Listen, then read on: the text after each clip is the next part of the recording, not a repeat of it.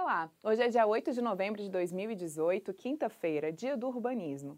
Vamos acompanhar conosco as principais notícias do Diário Oficial da União e do Distrito Federal.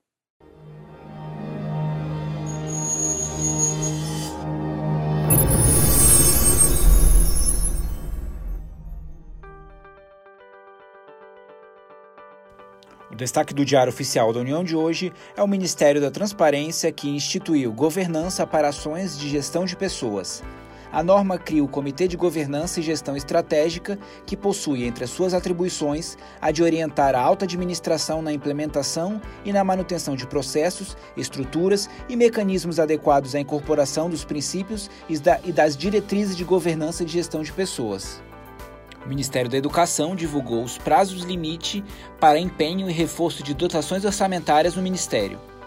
A norma altera o texto da Portaria número 1 de 2018 e prevê que os créditos orçamentários oriundos de destaques recebidos das unidades orçamentárias listadas na norma e não empenhadas até o dia 16 de novembro de 2018 deverão ser devolvidos à unidade concedente até o dia 19 de novembro de 2018.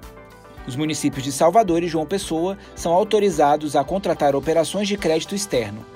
Para o município de Salvador, foi liberada uma quantia de até 60 milhões e 700 mil dólares provenientes da Corporação Andina de Fomento, CAF.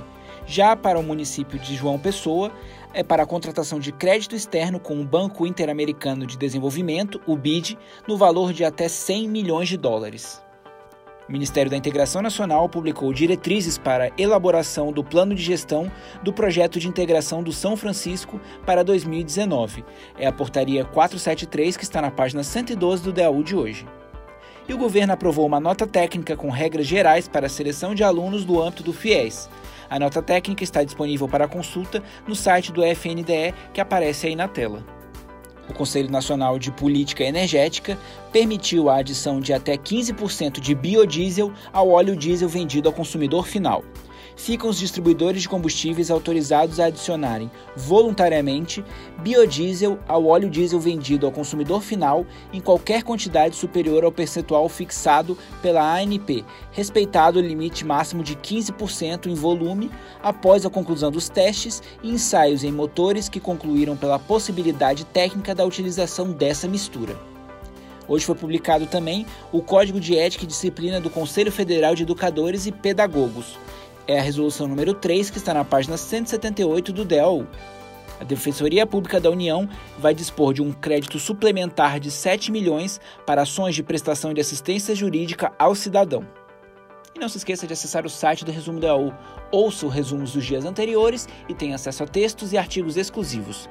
Digite www.resumodau.com.br. Tenham todos uma excelente quinta-feira e até amanhã.